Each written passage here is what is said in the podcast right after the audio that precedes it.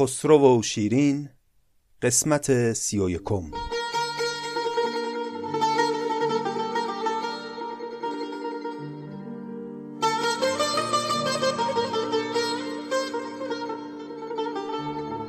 سلام.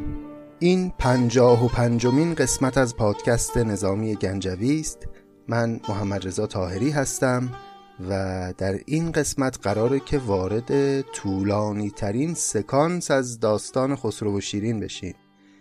در این فراز داستان که من خودم خیلی دوستش دارم خسرو و شیرین با هم یک گفتگو و یک مناظره رو خواهند داشت و جزئیات خیلی جالبی از حالات عاطفی این دو دلداده در خلال این گفتگو برای ما روشن میشه نظامی جزئیات ظریفی رو از ابعاد مختلف احساسات این دو نفر برای ما آشکار می‌کنه.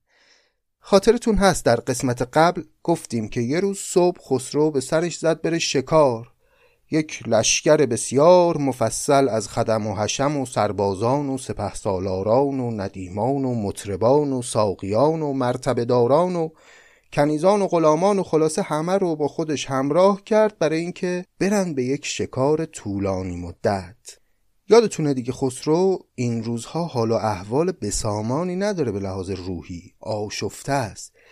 بعد از اینکه شکر هم دلش رو زد و فهمید که این دل بیقرارش جز با داشتن شیرین آروم نمی‌گیره حالش بدتر شد.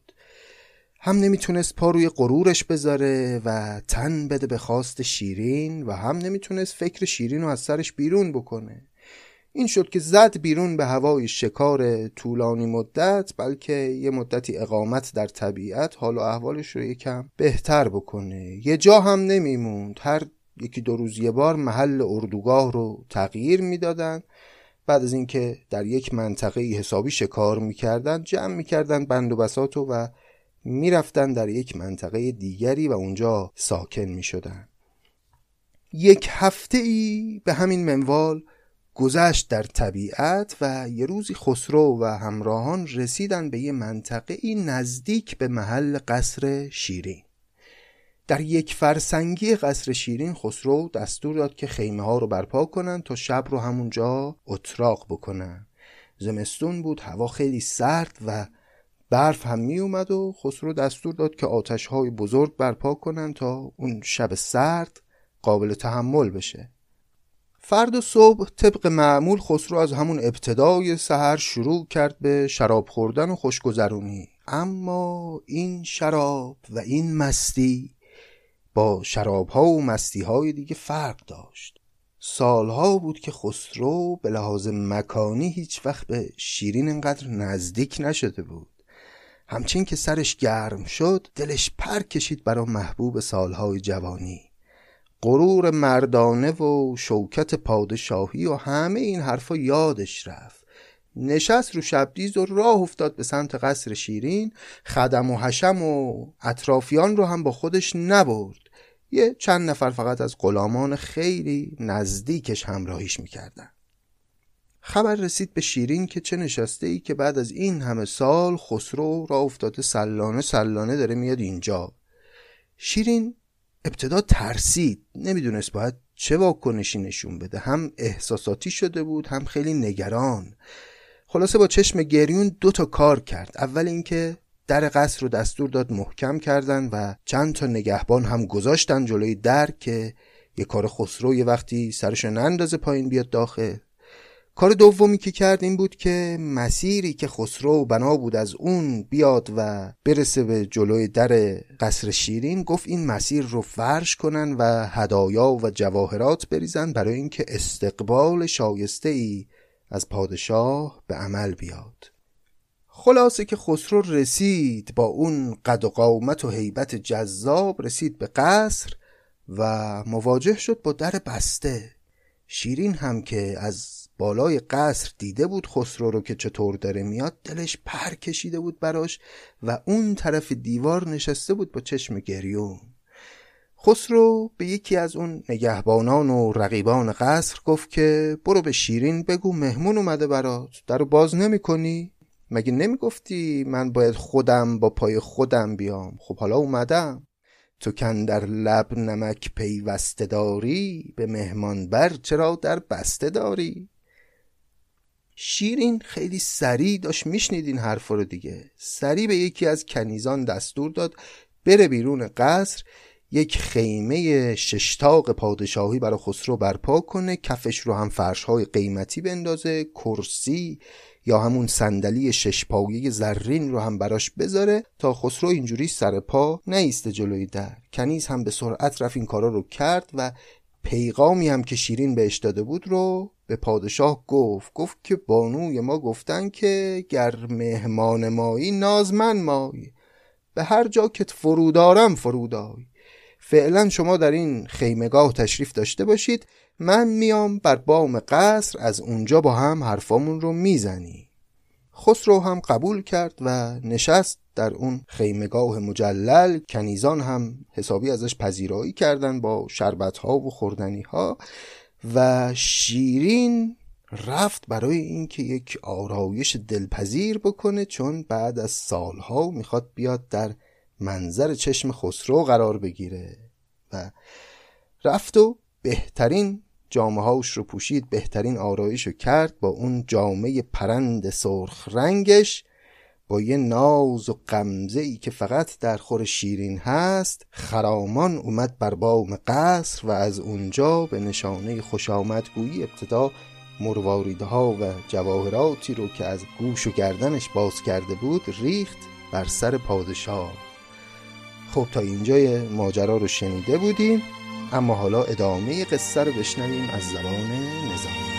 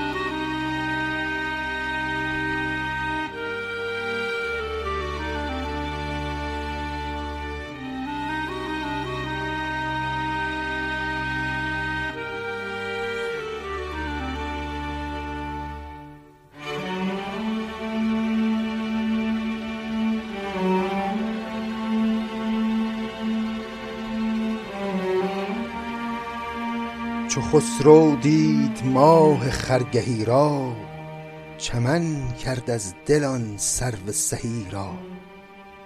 بهشتی دید در قصری نشسته بهشتی وار در بر خلق بسته. ز عشق او که یاری بود چالاک ز کرسی خواست افتادن سوی خاک. به عیاری ز جای خیش برجست. برابر دست خود بوسید و بنشست.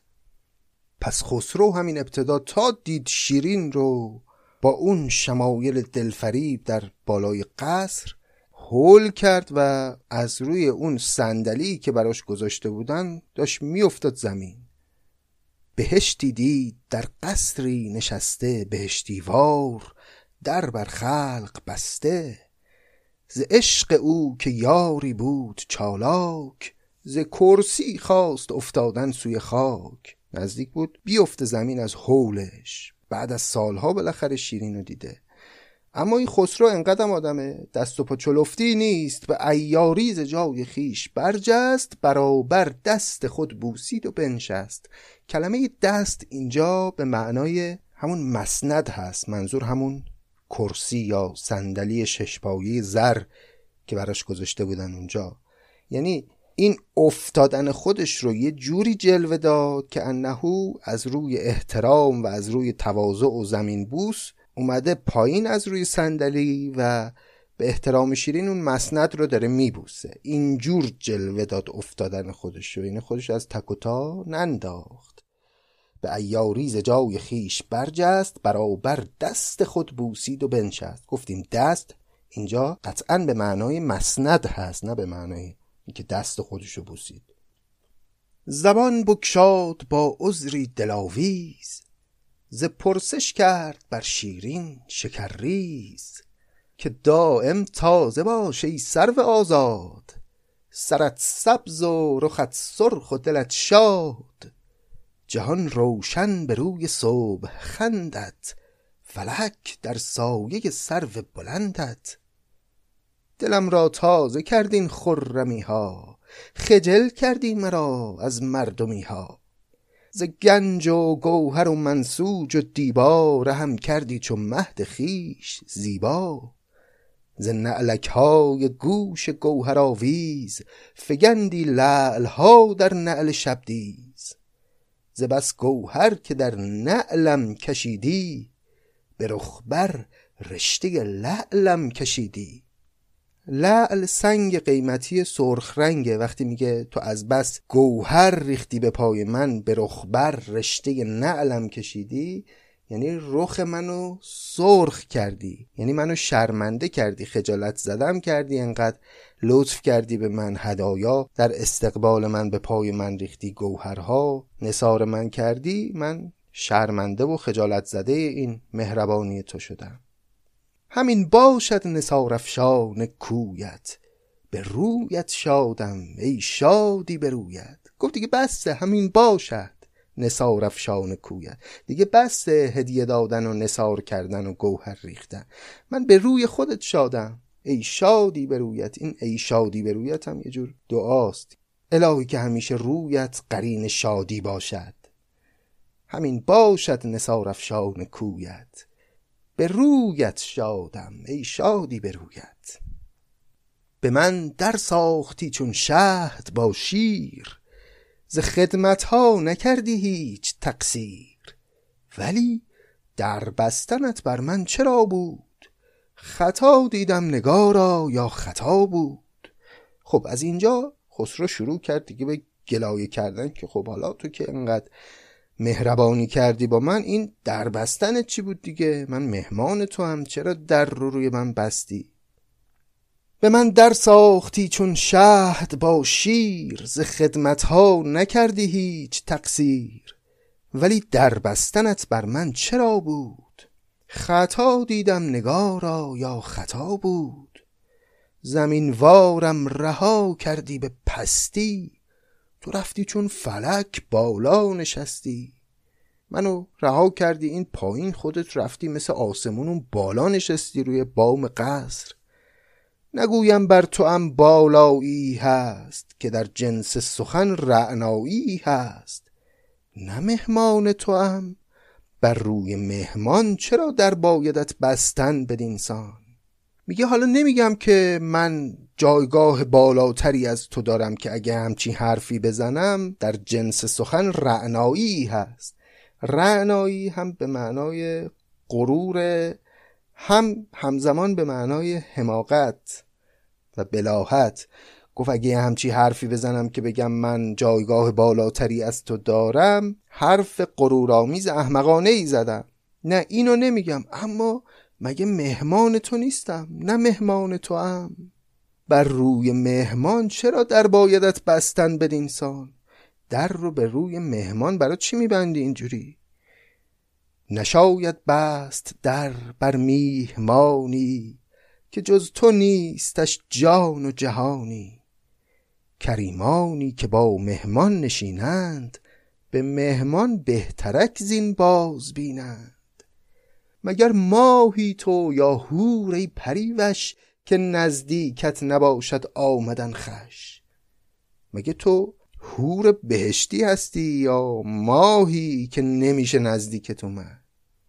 این ابتدای سخن بود که خسرو آغاز کرد به این ترتیب و در عین اینکه بسیار محبت آمیز سخن رو شروع کرد خیلی شیرین رو ستایش کرد و خیلی تشکر کرد از استقبال او اما گلایه خودش رو هم گفت که تو چرا در رو به روی من بستی؟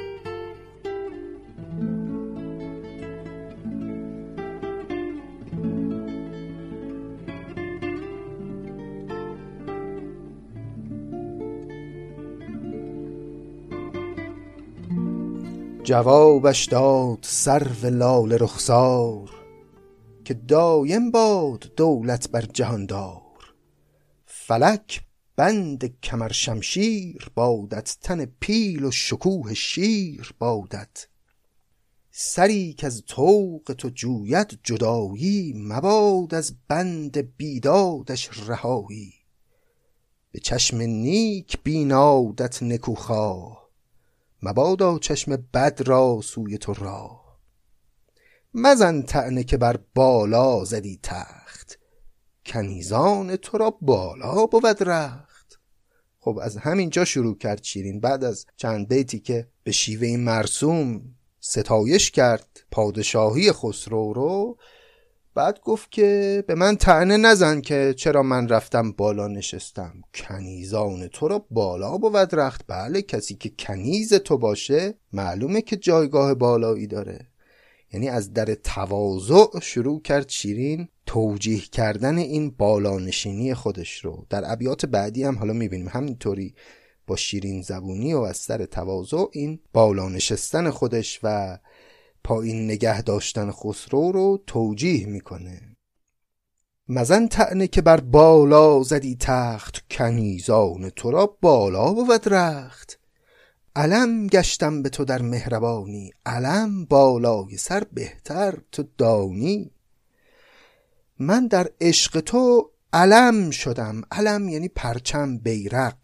یعنی مثل پرچم و بیرق مشهور خاص و عام شدم معروف شدم که من عاشق تو هم همه می‌دونن که من گرفتار مهر تو هم و علم و پرچم و بیرق خب خودت می‌دونی که جاش بالاه دیگه. پس طبیعیه که من این بالا بشینم.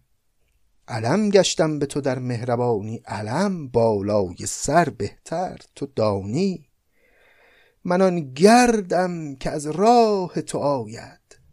اگر گرد تو بالا رفت شاید تو هستی از سر صاحب کلاهی نشسته بر سریر پادشاهی. من از عشقت برآورده فغانی به بامی بر چو هندو پاسبانی. جهانداران که ترکان عام دارند به خدمت هندویی بر بام دارند. من آن ترک سیه چشمم بر این بام که هندوی سپیدت شد مرا نام. وگر بالای مه باشد نشستم شهنشه را کمین زیر دستم. گفت شیرین که بالاخره تو پادشاهی بزرگترین پادشاهان هم وقتی در قصر خودشون نشستن یک کسی رو دارن یه نگهبانی رو دارن که اون بالای قصر بر بام قصر داره براشون نگهبانی میده. و من اون نگهبان تو هم حالا هندو نیستم سیاه نیستم مثل معمول این نگهبانا. من آن ترک سیاه چشمم بر این بام که هندوی سپیدت شد مرا نام. وگر بالای مه باشد نشستم شهنشه را کمین زیر دستم. اگر جایگاه بلندی هم مثل ماه داشته باشم در هر صورت کمین زیر دست پادشاهم. از در تواضع شیرین بالانشینی خودش رو اینجوری توجیه کرد. دیگر گفتی که آنان کرجمندند چونین بر روی مهمان در نبندند. نه مهمانی توی باز شکاری طمع داری به کبک کوه ساری. گفت که حرف دیگه ای که زدی این بود که تو چرا در رو مهمان بستی؟ تو که مهمان نیستی. تو یه باز شکاری هستی که اومدی به شکار کبک. نه مهمانی توی باز شکاری. طمع داری به کبک کوه ساری. وگر مهمانی اینک دادمت جای. من اینک چون کنیزان پیش بر پای. به صاحب ردی و صاحب قبولی نشاید کرد مهمان را فضولی. حالا گیرم که مهمان هم باشی خب من جایی به این خوبی بهت دادم. برات خیمگاه ششتاق پادشاهی بنا کردم و کرسی ششپایی زرین برات نهادم. خب بشین همونجا دیگه به هر حال مهمان رو هر جا میزبان راهنمایی کنه و بنشونه دیگه مهمان اعتراضی نمی‌کنه. حدیث آن که در بستم روا بود. که سرمست آمدن پیشم خطا بود چو من خلوت نشین باشم تو مخمور. ز تهمت رای مردم کی بود دور؟ این که در روی تو بستم به مسلحتی بود و روا بود کار بدی نکردم به خاطر اینکه تو مست اومدی پیش من. منم یه زن تنها. چون من خلوت نشین باشم تو مخمور ز تهمت رای مردم کی بود دور؟ وقتی من یک زن تنها باشم تو هم به حالت مستی بیای بر من وارد بشی طبیعیه که مردمان به ما تهمت خواهند زد و پاک دامنی من زیر سوال خواهد رفت. تو را بایست پیری چند هوشیار گزین کردن فرستادن بدین کار. مرا بردن به مهد خسرو آیین شبستان را به من کردن نوآیین. باز همون حرف همیشگی خودش رو زد شیرین گفت اگر منو می‌خوای اینجوری نیست که همینجوری سرتو بندازی پایین وارد چی باید چند تا پیر بزرگ گزینش شده رو انتخاب بکنی و بفرستی به خواستگاری منو با یک مهد و مهریه و آین و رسومی منو ببری به قصر خودت و اونجا رو آزین ببندی و به یک شیوه خیلی مرسوم و مشخصی اون موقع من می‌تونم مال تو باشم. چون من شیرین سواری زینی ارزد عروسی چون شکر کاوینی ارزد. خب از همینجا شیرین دیگه شروع کرد یه سری چیزا رو به روی خسرو آوردن. یه کسی مثل من شیرین سواری زینی ارزد. یعنی انقدی میارزم که تو با یه اسب همینجوری بیای یه کاره بخوای بیای وارد قصر من بشی. اما عروسی چون شکر اون میارزه که با اون آین تمام و با کاوین و مهریه و اینها او رو بیاری به قصر خودت. چون من شیرین سواری زینی ارزد عروسی چون شکر کاوینی ارزد. تو می‌خواهی مگر که از راه دستان به نقلانم خوری چون نقل مستان به دست داری مرا چون غافلان مست. چو گل بویی کنی اندازی از دست. مکن پرده دری در مهد شاهان تو را آن بس که کردی در سپاهان. تو با شکر توانی کرد این شور نبا شیرین که بر شکر کند زور. شکر ریز تو را شکر تمام است که شیرین شهد شد وین شهد خام است. اینجا تمام است یعنی کافی است. اون کارایی که کردی با شکر بسه با شکر کردی اون کارا رو. با او می‌تونستی اون رفتارا رو بکنی یه مدتی باهاش همینجوری باشی و بعدم رهاش بکنی. که شیرین شهد شد وین شهد خام است. شیرین شهده نمی‌تونی مثل شکر بپاشیش بر سر کله خودت. و شهد خام رو باش نمیشه یه همچین رفتاری کرد. دو لختی بود در. یک لخت بستند ز تاووس دو پر یک پر شکستند. این در قصر عشق تو دو لختی بود. یه درشو دیگه بستن. یعنی یه در شیرین بود یه در شکر بود. تو عاشق دو نفر شدی. اما در شیرین بر تو دیگه بسته است و باز نمیشه. ز تاووس دو پر یک پر شکستند دو دل برداشتن از یک دلی نیست. دو دل بودن طریق عاقلی نیست. سزاوار عطارد شد دو پیکر. تو خورشیدی تو را یک برج بهتر. رها کن نام شیرین از لب خیش که شیرینی دهانت را کند ریش. دیگه اسم شیرین رو نیار حرف از شیرین نزن چون شیرینی زیادم بالاخره دهنتو زخم می‌کنه. بس دیگه. همون شکر برات کافیه. تو از عشق من و من بینیازی به من بازی کنی در عشق بازی. مزن شمشیر بر شیرین مظلوم. تو را آن بس که بردی نیزه در روم. حالا یکی یکی داره دست گل به آب دادنهای خسرو رو بروش میاره. مزن شمشیر بر شیرین مظلوم. تو را آن بس که بردی نیزه در روم. اون بلایی که به سر دختر قیصر روم آوردی بسه دیگه با من نکن. چو سلطان شو که با یک گوی سازد نه چون هندو که با ده گوی بازد. ز ده گویی به ده سویست ناورد. ز یک گویی به یک کویی رسد مرد. مرا از روی تو یک قبله در پیش تو را قبله هزار از روی من بیش. اگر زیبا رخی رفت از کنارت از او زیباتر اینک ده هزارت. تو را مشکوی مشکین پر غزالان میفکن سگ بر این آهوی نالان. تو که کم نداری دخترای خوشگل در مشکو و حرم سرای خودت. حالا چیه گیر دادی به من یه دونه آهوی نالانی که من باشم و سگ فرستادی به دنبال من به این معنا که یعنی می‌خوای منو شکار کنی؟ منظور سگ شکاری. تو را مشکوی مشکین پر غزالان میفکن سگ بر این آهوی نالان. ز دوراندازی مشکوی شاهم که در زندان این دیر است چاهم. شوم در خانه غمناکی خیش نگه دارم چو گوهر پاکی خیش گل سرشوی از این معنی که پاک است به سر بر می کنندش. گرچه خاک است. من پاکیم از هر چیزی برام مهمتره. میمونم تو همین قصر و در غمناکی خودم این زندگی تلخ و ادامه میدم اما پاکیم رو به تو نمیفروشم که بخوای نگاه سر دستی به من داشته باشی.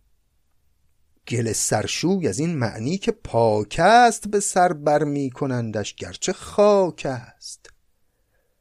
بیاساید همه شب مرغ و ماهی نیاسایم من از جانم چه خواهی؟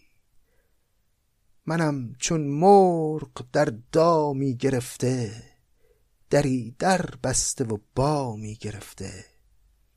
چو توتی ساخته با آهنین بند به تنهایی چو انقا گشته خرسند.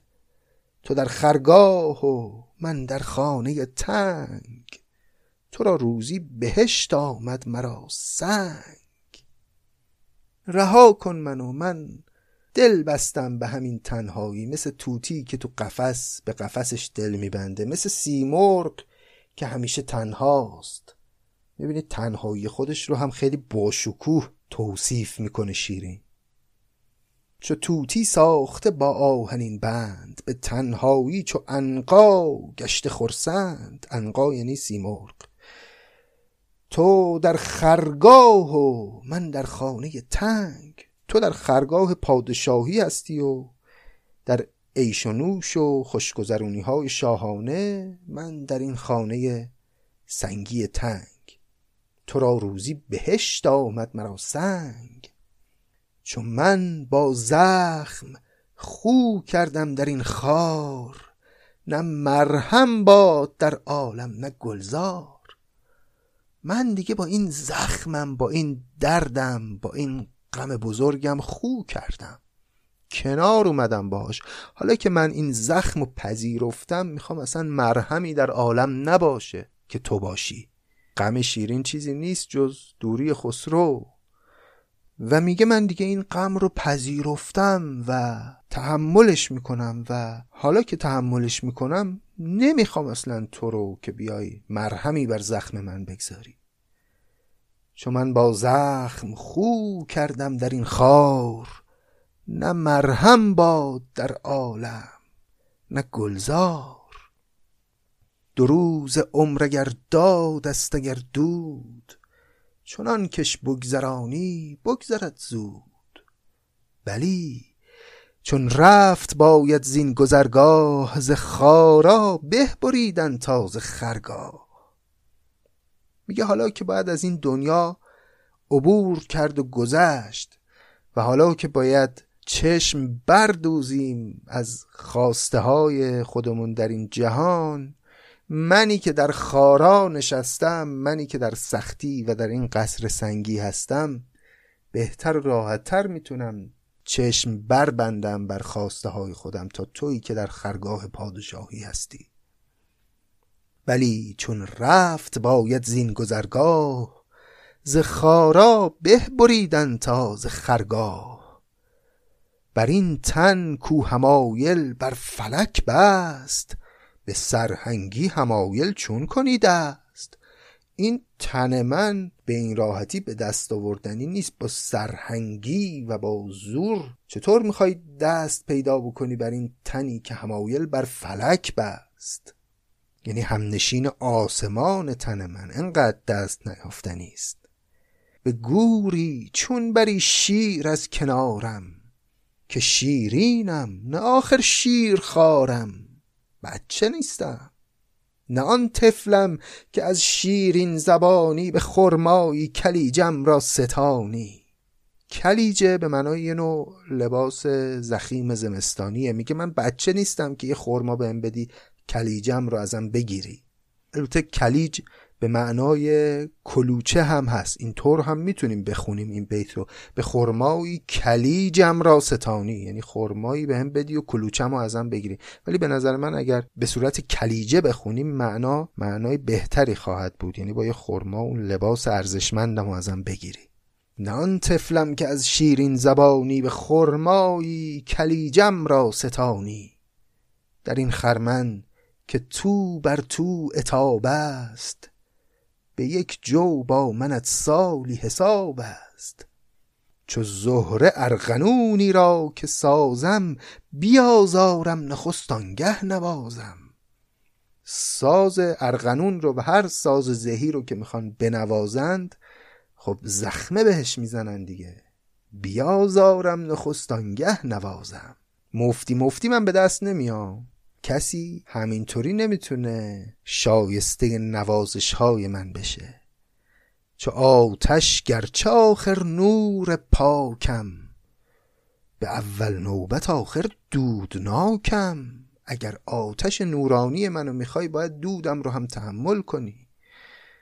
نخست آتش دهد چرخانگهی آب به حال تشنگان در بین و دریاب. آسمان رو ببین. وقتی می‌خواد آب ببخشه به زمینیان اول اون برق آتشین رو می‌زنه. کسی که آب رو می‌خواد باید اون آتش رو هم تحمل کنه. نخست آتش دهد چرخانگهی آب به حال تشنگان در بین و دریاب. به فیازی که بخشد با رتب خار که بی خارم نیابد کس رتب وار. رتب بی استخوان آبی ندارد. چون مه بی شب بود تابی ندارد.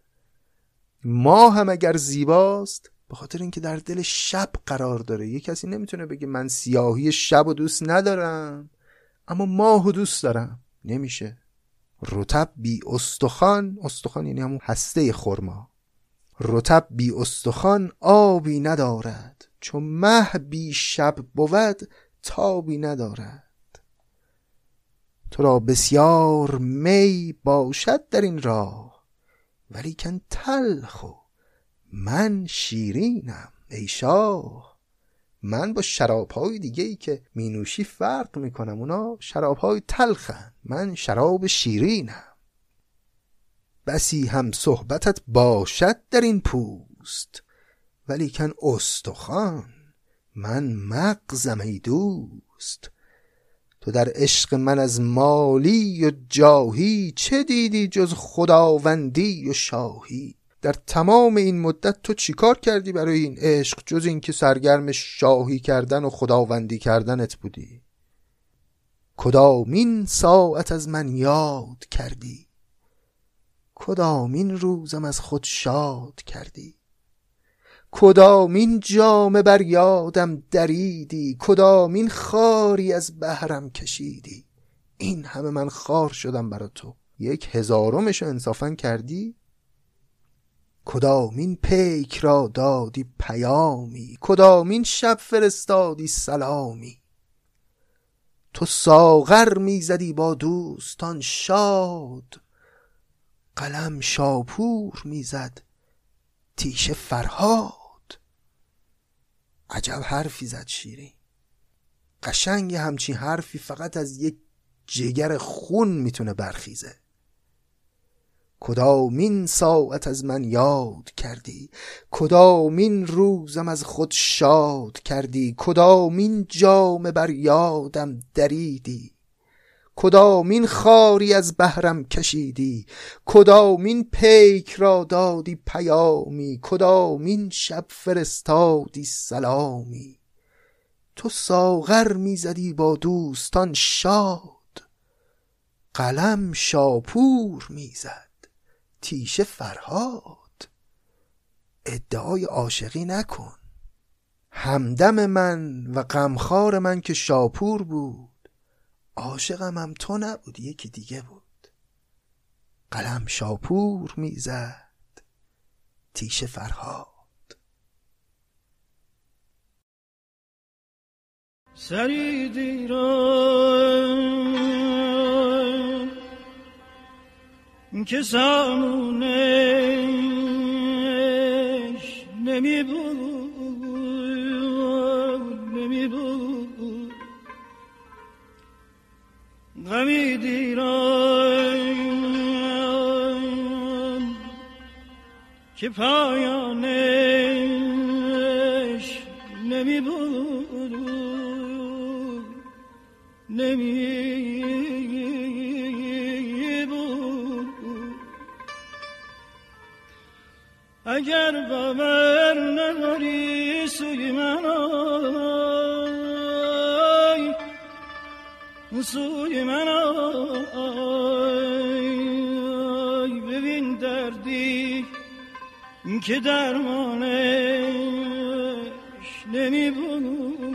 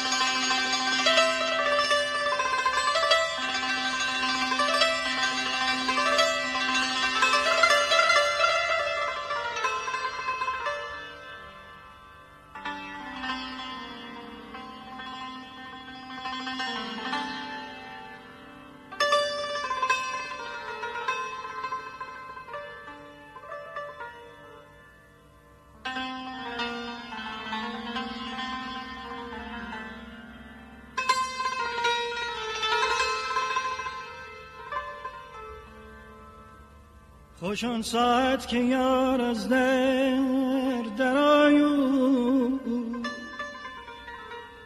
شب هجرون و روز غم سرایو ز دل بیرون کنم جون را به صد شاد.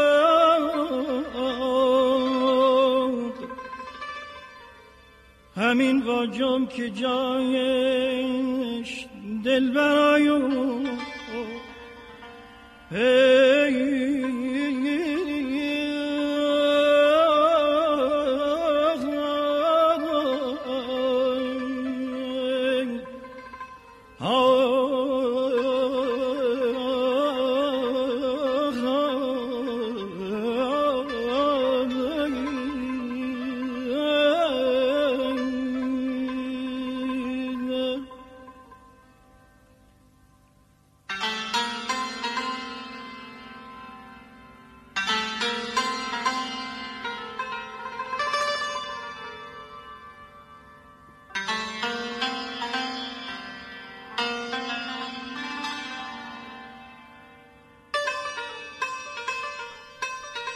دگر بار جهاندار از سر مهر به گل رخ گفت کی سرو سمنچه. تبر خون با سهی سروت قرین باد. تبر زد با تبرخون هم نشین باد. تبرخون اینجا به معنای عناب هست. اون میوه سرخ رنگ و استعاره از لبهای سرخ شیرینه. تبرخون با سهی سروت قرین باد یعنی همیشه لبهات اون لبهای سرخت بر بلندای قامت سروت بدرخشه. و تبرزد با تبرخون هم نشین باد تبرزد هم که می‌دونید قند قند شیرین. و اینجا هم می‌تونه استعاره از دندانهای سفید شیرین باشه و هم استعاره از سخنان شیرین باشه. یعنی همیشه از اون لبهای سرخت سخنان شیرین. ساطع بشه. این دعایی است که خسرو ابتدای سخنش رو حالا که می‌خواد پاسخ اون حرفای تند و تلخ شیرین رو بده ابتدای سخنش رو با این دعا آغاز می‌کنه. دگر بار جهاندار سر مهر به گل رخ گفت که ای سرو سمنچهر. تبرخون با سهی سروت قرین باد. تبر زد با تبرخون هم نشین باد. دهان جز من از جام لبت دور سر جز من ز طوق قبقبت دور. اتابت گرچه زهر ناب دارد گذر بر چشمه نوشاب دارد. این اتاب هایی که تو با من می‌کنی اگرچه تلخ مثل زهر ناب اما در عین حال شیرینه چون تو حرف زدنت اساسا شیرینه. اتابت گرچه زهر ناب دارد گذر بر چشمه نوشاب دارد. نمی‌گویم که بر بالا چرایی. بلا من مای چون بالا نمایی. حالا نمیگم چرا رفتی بالا نشستی منو این پایین گذاشتی. دیگه حالا بحث اونو تمام می‌کنم. اما حالا که قد و بالای رعنای خودت رو نمایان کردی برای من بلا من مای. دیگه بلا بر سر من مریض با این حرفای خودت. نمی‌گویم که بر بالا چرایی. بلا من مای چون بالا نمایی. بالای دوم به معنای قامت. سهی سرو تو را بالا بلند است. به بالاتر شدن نادل پسند است. تو خودت مشالله قد و بالای بلند داری. دیگه بالاتر از اون رفتن و روی پشت بوم نشستن و با من حرف زدن دیگه چیه؟ سهی سرو تو را بالا بلند است. به بالاتر شدن نادل پسند است. نساری را که چشمم میفشاند کدامین منجنی قانجا رساند؟ من این پایین دارم برات اشک میریزم. می‌خوام این اشکا رو به پات بریزم. با کدوم منجنیق می‌تونم اشکم رو به چنین فاصله دوری پرتاب کنم؟ بیا نزدیک بیا پیشم ببین چطور دارم گریه می‌کنم برات. فکر کنید خسرو قشنگ دیگه اون غروره رو گذاشته کنار معلومه خوب شراب خورده. نساری را که چشمم میفشاند کدامین منجنی قانجا رساند؟ مرا بر قصر کش یک میل بالا. نسار اشک بین یک پیل بالا پیل بالا به اندازه یک قد و قامت فیل. مجازن یعنی مقدار زیاد. یعنی بیا اشکای منو ببین که چقدر زیاده. بر در این قصر تو که یک میل بالا بلندی داره. مرا بر قصر کش یک میل بالا نسار اشک بین یک پیل بالا. چو بر من گنج قارون میفشاندی چو قارونم چرا در خاک ماندی؟ تو که گنج قارون ریختی به پای من در استقبال من. چرا حالا مثل قارون که در نهایت رفت تو خاک منو روی خاک نگه داشتی رام نمیدی بیام بالا؟ دل اینجا در کجا خواهم گشادن؟ تن اینجا سر کجا خواهم نهادن؟ چو حلقه گر بیابم بر درت بار درت را حلقه می بوسم فلکوار. شوم چون حلقه در توق بر دوش خطا گفتم که چون در حلقه بر گوش. مکن بر من جفا که از هیچ راهی ندارم جز وفاداری گناهی. وگر دارم گناه آن دل رحیم است. گناه آدمی رسمی قدیم است. میگه هر هم حساب بکنی من گناهی جز وفاداری ندارم. بعد بلا فاصله میگه حالا اگر گناهی هم دارم کار بدی هم کردم بیوفایی هم کردم دل تو مهربان رحیمه. گناه آدمی هم که پذیرفته است دیگه گناه آدمی رسمی قدیم است. مکن بر من جفا که از هیچ راهی ندارم جز وفاداری گناهی. وگر دارم گناه آن دل رحیم است. گناه آدمی رسمی قدیم است. همه تندی مکن لختی بیارام. رها کن توسنی چون من شدم رام. حالا که دیگه من رام تو شدم خودم اومدم با پای خودم اینجا. تو دیگه توسنی نکن سرکشی نکن. شبانی پیش کن بگذار گرگی. مکن با سر بزرگان سر بزرگی نشاید خوی بد را مایه کردن بزرگان را چنین بی پایه کردن.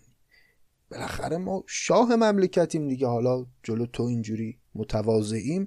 اینقدر دیگه ما رو کوچیکمون نکن.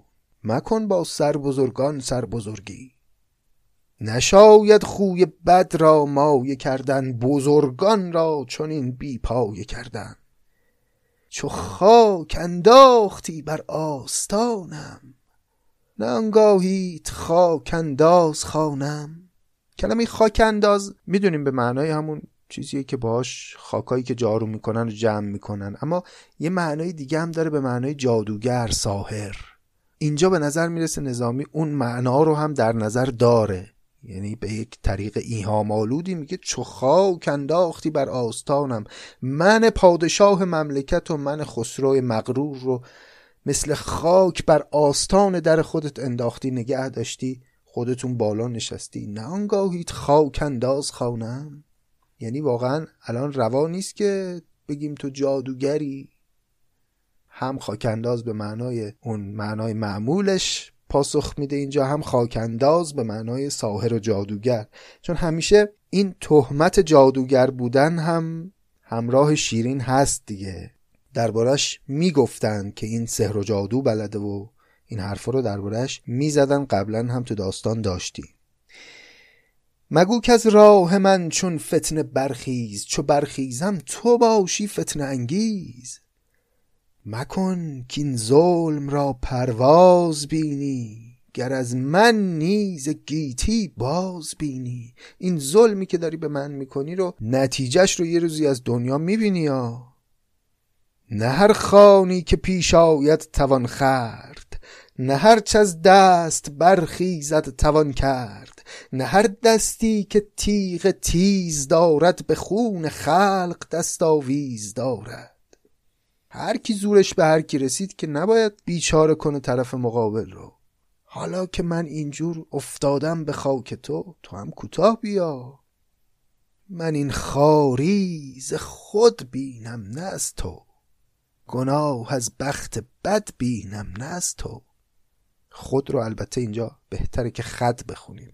من این خاری ز خد بینم نه از تو. گناه از بخت بد بینم نه از تو جرس بی وقت جنبانید کوسم. دهل بی وقت زد بانگ خروسم وگرنه در دمه سوزم که دیدی. چون این روزی بدین روزم که دیدی.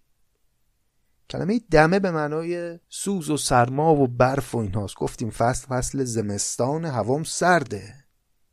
خسرو میگه که اگر من به یک چنین خاری و ذلتی الان افتادم جلوی قصر تو تقصیر خودمه که جرس بی وقت جنبانید کوسم. دهل بی وقت زد بانگ خروسم. یعنی بی وقت یهویی به یاد این افتادم که بیام به دیدار تو. مقدماتش رو نچیدم. وقت مناسبی نبود. اصلا اشتباه کردم اومدم. بعدم میگه وگرنه در دم سوزم که دیدی؟ وگرنه کی دیده که یه کسی مثل من در یک چنین سرما و برف و تندبادی چنین بسوزه از آتش. منظور آتش فراغ دیگه. وگرنه در دمه سوزم که دیدی چنین روزی بدین روزم که دیدی. منی که الان پادشاهم. کی می‌تونه باور کنه در یک چنین روزی چنین روزگاری من به یه همچین روزی بیفتم؟ غلط گفتم. که عشق استی نه شاهی. نباشد عشق بی فریاد خواهی. بلا فاصله بعد از اینکه این حرفا رو زد که یه خورده همچین بوی غرور می‌داد حرفش دوباره عوض کرد. غلط گفتم که عشق استی نه شاهی. به خودش در واقع نهیب زد که بابا این عشق شاهی نیست که میگی آقا من چرا با این حیبتم الان خار شدم. بایدم خار بشی. عالم عاشقی همینه. غلط گفتم که عشق استی نشاهی نباشد عشق بی فریاد خواهی. بکن چندان که خواهی ناز بر من. مزن چون راندگان آواز بر من. هر چقدر دلت می‌خواد ناز بکن برام اما منو از در خونت نرون. اگر بر من به سلطانی کنی ناز بگو تا خط به مولایی دهم باز. اگه دلت می‌خواد رفتار سلطانی با من داشته باشی قبول. بگو همین الان می نویسم امضا می‌کنم که من غلام و نوکر تو هم. مولا به معنای غلام و زیر دست. اگر بر من به سلطانی کنی ناز بگو تا خط به مولایی دهم باز. اگر گوشم بگیری تا فروشی کنم در بیعت بیعت خموشی. اگر چشمم کنی سر پیش دارم پس این چشم دگر در پیش آرم. اگه این غلام تو بخوای بفروشیم حرفی نمی‌زنم. اگه چشمم رو از حدقه در بیاری میگم بفرما این یکی چشمم در بیار. کمربندیت را بینم بخونم. کلهداریت را دانم که چونم. من خودم رو برای جفاها و اتابهای تو آماده کردم. کمربندیت را بینم بخونم. می‌بینم که چجوری کمر بستی به ریختن خون من با این بیمهری ها و بیمحلی هایی که به من می‌کنی. کلهداریت را دانم که چونم. می‌دونم که حالا تویی که اینجوری هستی اگر کلهدار بشی به جایگاهی برسی چه بلاها به سر من میاری؟ اما من آمادم اگر گردد سرم بر خنجر از تو به سر گردم نگردانم سر از تو. ما را سری است با تو که گر خلق روزگار دشمن شوند و سر برود هم بران سری. از سعدی چقدر نزدیک حال و هواش به این بیت. اگر گردد سرم بر خنجر از تو به سر گردم نگردانم سر از تو. مرا هم جان توی هم زندگانی. گر آخر کس نمی‌داند تو دانی. به هوشیاری و مستی گاه و بیگاه نکردم جز خیالت را نظرگاه. کسی جز من گر این شربت چشیدی؟ سر و کارش به رسوایی کشیدی. دیگه هیچکی ندونه تو می‌دونی که من عاشقت بودم همه این مدت. هر کس جای من بود رسوای عالم می‌شد. حالا من پادشاه بودم و خودم رو از تک و تا ننداختم. به خلوت جام از غم می دریدم به زحمت جامعه نو می بریدم یعنی ظاهر رو حفظ می کردم در خلوت خودم از غم تو پیراهن می دریدم اما با سختی و زحمت جامعه نو می بریدم دوباره لباس نو می پوشیدم برای اینکه حفظ ظاهر کنم. بالاخره پادشاه هم دیگه. نباید انقدر ضعف نشون بدم از خودم. به خلوت جام از غم می دریدم به زحمت جامعه نو می بریدم بدان تا لشکر از من بر نگردد بنای پادشاهی در نگردد. نه رندی بودم در عشق رویت که تنبوری به دست آیم به کویت. جهان داور منم در کار سازی جهاندار از کجا و عشق بازی؟ بابا من یک رند آواره ای نبودم که حالا یه تنبوری به دست بگیرم بیام از عشق تو سر کوچتون تنبور بزنم. من پادشاه مملکت بودم. مجبور بودم حفظ ظاهر بکنم. بدان تا لشکر از من بر نگردد. برای اینکه لشکریان و زیر دستان حساب ببرن از من. بنای پادشاهی در نگردد. همه چی به هم نریزه. کجا شنیدی جهاندار و یک پادشاه بزرگی یک امپراتور بزرگی مثل من خودش رو مشغول عشق بازی بکنه؟ اگر می‌خواستم این مسائل رو آشکار کنم در رفتارهای خودم که مملکت از دست رفته بود. جهانداور منم در کار سازی جهاندار از کجا و عشق بازی؟ ولی چون نام زلفت میشنیدم به تاج و تخت بویی می خریدم اما با همه این احوال با همه این ظاهرسازی ها همچین که نام زلف تو رو میشنیدم حاضر بودم بوی زلفین تو رو معاوضه بکنم با همه تاج و تختم. به تاج و تخت بویی می خریدم به تن با دیگری خرسند بودم. ز دل تا جان تو را در بند بودم.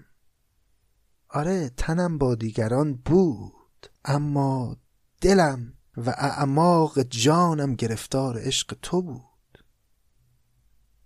به تن با دیگری خرسند بودم ز دل تا جان تو را در بند بودم به فتوای کژی آبی نخردم برون از راستی کاری نکردم.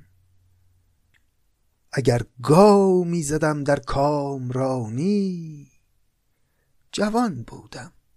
چنین باشد جوانی. دیگه رسما خسرو پذیرفت اشتباهاتش رو و گفت که جوانی کردم. ببخش. در تمام این مدت عاشقت بودم به فکرت بودم. حتی وقتی که تنم با تن کس دیگری جفت بود دلم با تو بود. و اگر گاه می زدم در کامرانی یعنی اگه دنبال هوس رفتم جوان بودم. چون این باشد جوانی. بر جوانی من ببخش این هوسرانی منو. این بود پاسخ خسرو چه پاسخ تأثیرگذاری هم بود انصافا. و باید ببینیم که خب شیرین چه پاسخی به خسرو خواهد داد. البته در قسمت آینده این تازه آغاز گفتگوی پر احساس و دلانگیز شیرین و خسرو بر در این قصر که گفتگوی طولانی هست و خیلی خوندنش لذت بخشه و به لحاظ شعری واقعا دیگه در اوج قلم فرسایی نظامیه. اصلا جدا از مسئله داستان بیت به بیت این مکالمه شیرین و خسرو واقعا پر از عاطفه است و پر از صناعات بینظیر ادبیه و پر از زیبایی و شکوه و هنر. امیدوارم از این قسمت پادکست نظامی گنجوی هم لذت برده باشید و همه شما رو تا ادامه داستان به خداوند مهربان می سپارم خدا نگهدار تا روزگار دیگر.